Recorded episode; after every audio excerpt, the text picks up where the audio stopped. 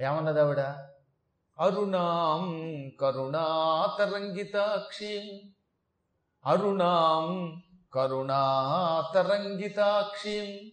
ధృతపాశాంకుశ పుష్పబాణచాపాం అణిమాధిభి ఆవృతాం మయూఖై. అహం ఇత్యేవ విభావయే భవానీ. ఓ భవపత్ని ఈశ్వరపత్ని. నేనే నువ్వు అనే భావంతో నిన్ను ధ్యానం చేస్తున్నాను. అహం ఇత్యేవ విభావయ్య నేనే నీవనే భావనతో నిన్ను నేను ఇప్పుడు కొలుస్తున్నాను. అమ్మని ఇప్పుడు పూజించేటప్పుడు అమ్మే నేను అనుకోవాలి. అందుకే అమ్మవారి ఉపాసకులు ఏం చేస్తారో తెలిసిన పూర్తిగా పూజ అయిపోయాక చేతిలోకి కుడి చేతిలోకి కాసి నీళ్ళు తీసుకుంటారు. ఎప్పుడైనా ఈ రోజు నుంచి మీరు ఈ చెప్పిన పని చేయండి. ఇది మంత్రశాస్త్రం చెబుతున్న మాట. ఈశ్వరుడు చెబుతున్న మాట. లలితా సహస్రనామ పారాయణం అయ్యాక లేక ఖడ్గమాల స్తోత్రం చేశాక లేక మీకు త్రిశతి ఇష్టమైతే త్రిశతి పారాయణ చేశాక లేక ఏదో ఒక స్తోత్రం చేశాక అమ్మని పూజించేశాక కుడి చేతిలోకి నీళ్ళు తీసుకుని శ్రీదేవీం స్వాభిన్నాం ధ్యాత్వా విహరేత్ సర్వత్ర విజయ అనుకుని ఆ నీళ్ళు కిందన్న పళ్ళెల్లోకి విడిచిపెట్టేయండి.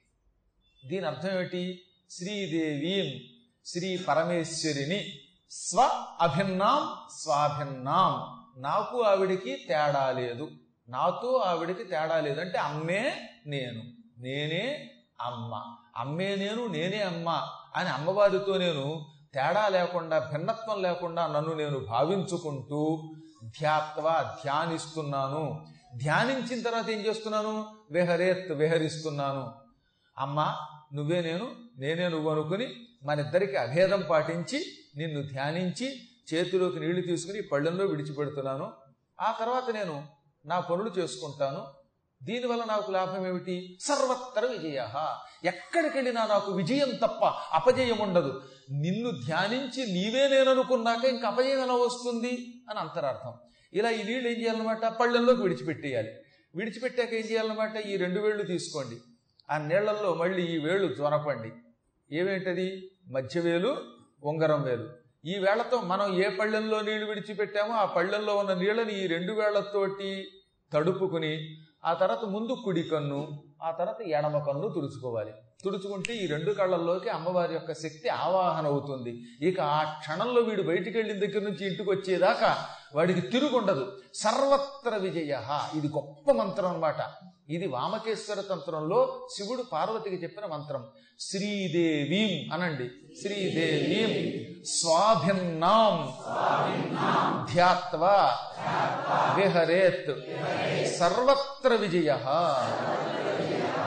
ఇది ఎప్పుడు ఆఖరణ అనమాట మొత్తం పూజ అయిపోయాక హారతి ఇవ్వటం ఇంకా తర్వాత వేరే పూజ చేయకూడదు. ఈ నీళ్ళు విడిచిపెట్టాక ఇంక అక్కడితో వస్తుంది అనమాట అప్పుడు చేతిలోకి నీళ్ళు తీసుకుని పళ్ళెంలో విడిచిపెడుతూ ఈ మంత్రం అనాలి. అన్న తర్వాత రెండు వేళ్ళతోటి ఆ నీళ్ళు మళ్ళీ తడుపుకొని ఆ నీళ్ళతోటి కుడి కన్ను ఎడమ కన్ను తుడుచుకోవాలి. తుడుచుకుంటే ఇక దృష్టి దోషాలు పోతాయి. ఈ కళ్ళల్లోకి అమ్మవారి శక్తి వస్తుంది. అప్పుడు వీడు ఏమనుకుంటే అది అవుతుంది. విజయం తప్ప అపజయం ఉండదు. అందుకే అమ్మవారికి ప్రత్యేకంగా విజయ అని పేరు. మోదిని విమలి అరుణి జయిని అని ఎందుకు అంటున్నాం జయిని జయం తప్ప అపజయం లేని తల్లి అనమాట అటువంటి తల్లి నేను నీవే అనుకుని నిన్ను ధ్యానం చేసుకున్నాను. నువ్వు ఎటువంటి దానివి? అరుణ స్వరూపంతో ఉంటావు ఎర్రని కాంతులతో ఉంటావు. కరుణాతరంగిత క్షీం అమ్మవారి కళ్ళు అటు ఇటు కదులుతాయట. సాధారణంగా మన కళ్ళు కదులుతాయి ఎందుకు కదులుతాయో తెలియదు. ఎవడొస్తే వాడి మీదే దృష్టి కనుక కానీ అమ్మ కళ్ళు ఎవడో ఇతరుల మీద దృష్టి వల్ల కదలడం కాదు. కరుణాతరంగితాక్షిం. కరుణ చేత ఆవిడ కళ్ళు గిర్రును తిరుగుతాయట.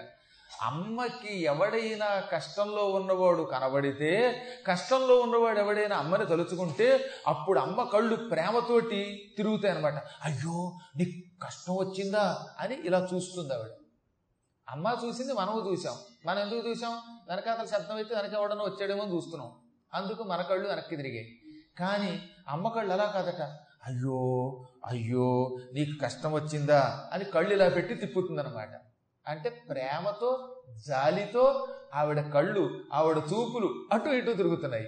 అలా తిరిగి చూసిందంటే ఆవిడ ఇక మనకున్న దోషం ఏమైనా ఉంటే అంత టక్ టక్ అని వెళ్ళిపోతుంది పటాపంచలైపోతుంది మనకున్న భయంకరమైన బాధలన్నీ తన చూపులతో తొలగిస్తుంది ఆవిడ. కేవలం చూపులతో మనకున్న కష్టాలు తొలగించి మనల్ని రక్షించి అవ్యాజ కరుణామూర్తి అమ్మ. అందుకే అరుణాం కరుణాతరంగితాక్షీం అన్నారు ధృత ధరింపబడిన పాశాంకుశ పుష్పబాణ చేపాం. ఆవిడ చేతిలో ఒక తాడు ఉంటుంది. ఆ తాడుతో దేన్నైనా బంధిస్తుంది. దేన్ని బంధిస్తుంది? మనలో ఉన్న కామక్రోధాదులనే మదపుటేలుగుల్ని బంధిస్తుంది. అది ప్రేమ పాశం కనుక ప్రేమతో మనల్ని దగ్గరికి తీసుకుంటుంది. అంకుశ ఏలుగురి పొడిచే అంకుశం ఆవిడ చేతిలో ఉంటుంది. ఆ తర్వాత పుష్పబాణ పువ్వుల బాణాలు ఉంటాయి అమ్మవారి చేతిలో. ఓ చేతిలో పువ్వుల్ని బాణములుగా మార్చుకు ధరిస్తుంది. అమ్మవారి దగ్గర ఐదు బాణాలు ఉన్నాయట. ఐదే బాణములు. ఈ ఐదు బాణాలతో ప్రపంచాన్ని జయిస్తుందట. ఐదు బాణాలు ఏమిటనమాట ఒకటి అరవిందం తామర పువ్వు. రెండవది అశోకం అశోక పుష్పం. మూడవది నవమల్లిక. అప్పుడే వికసించిన మల్లెపూ. మళ్ళీ నవమల్లిక అనకుండా ఉత్తి మల్లిక అనలేదు. మల్లిక అంటే మల్లెపువ్వే మల్లెపువ్వులు చాలా ఉంటాయి. కొనుక్కు పట్టుకొచ్చి ఫ్రిడ్జ్లో పెట్టి ఆడ తర్వాత పద్మాకర్ గారు ఇది మల్లెపువ్వు అంటే అందులో మల్లి వాసన రాదు. కుళ్ళు వాసన వస్తుంది. ఉల్లి వాసన వస్తుంది. అలా కాదు. అప్పుడే వికసించిన మల్లి. అప్పటికప్పుడు తాజాగా వికసించిన మల్లె పువ్వుని ఆవిడ బాణం కింద ధరిస్తుంది. తర్వాత నీలోత్పలం నల్ల కలువ పువ్వు నీలము వర్ణములో ఉన్న కలువ పువ్వు. మరొకటి సూతం మామిడి పువ్వు. ఈ పువ్వులు బాణములుగా చేతిలో పట్టుకుంది. ఆవిడ చేతిలో విల్లుంది. విల్లేమిటి? చెరకు విల్లుటది పైగా. విల్లేమో చెరుకు గెడ. అది తీపి రసాన్ని మనకు అందించేటటువంటి విల్లు. పువ్వులు బాణాలు. అసలు ఏ యుద్ధం అండి యుద్ధం చేయాలంటే మంచి కోదండం ఉండాలి. పదునైన బాణాలు ఉండాలి. కానీ అమ్మవారి చేతిలో ఉన్న విల్లేమో చెరకు గడ విల్లు. చెరకు గడనే విల్లుగా చేసుకుంది. పోనీ ఆ విల్లుకి అల్లెతాడు ఏమిటి అంటే తుమ్మెదలట. తుమ్మెదల నిమిషం నిలబడతాయా?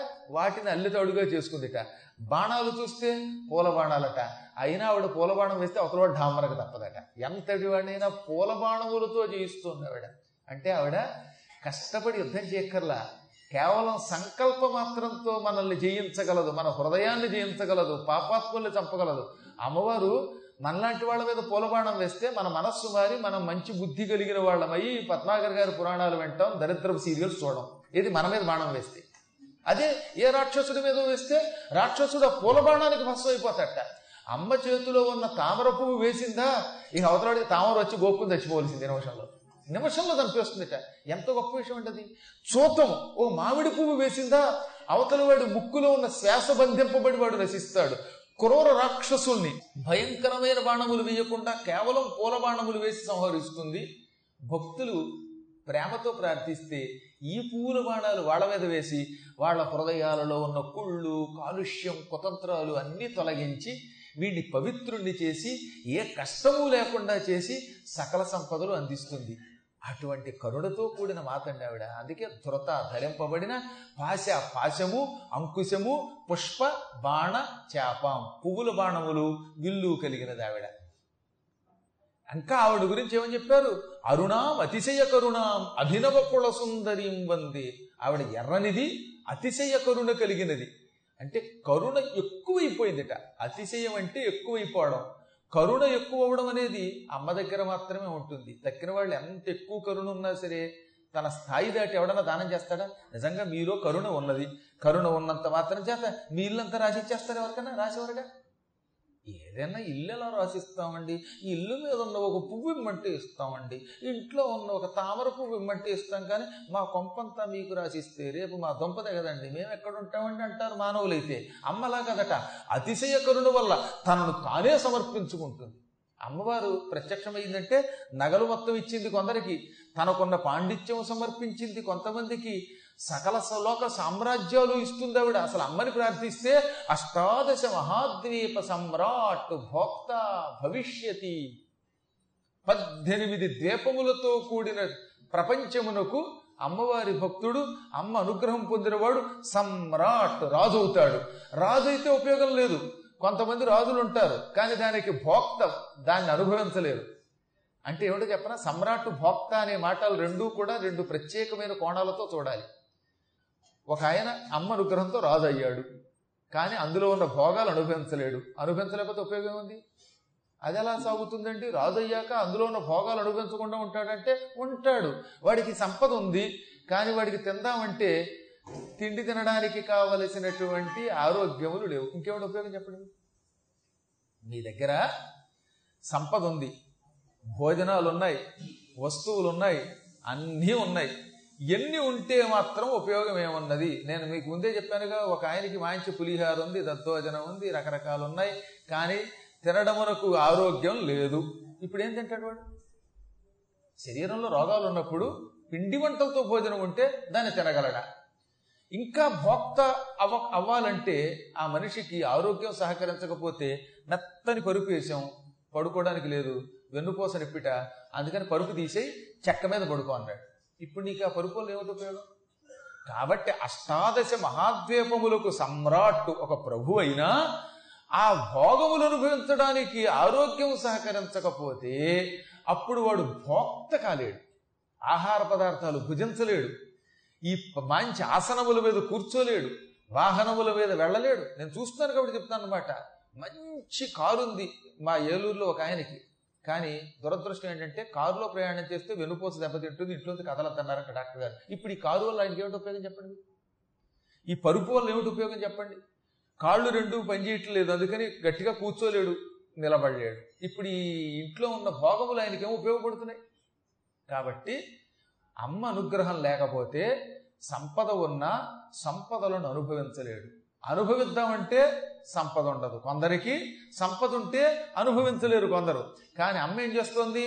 ఈ పద్దెనిమిది ద్వీపములతో కూడిన సామ్రాజ్యములకు వాడిని రాజునే చేస్తోంది. ఆ రాజుని చేశాక సంపదలు అనుభవించడానికి కావలసిన ఆరోగ్యం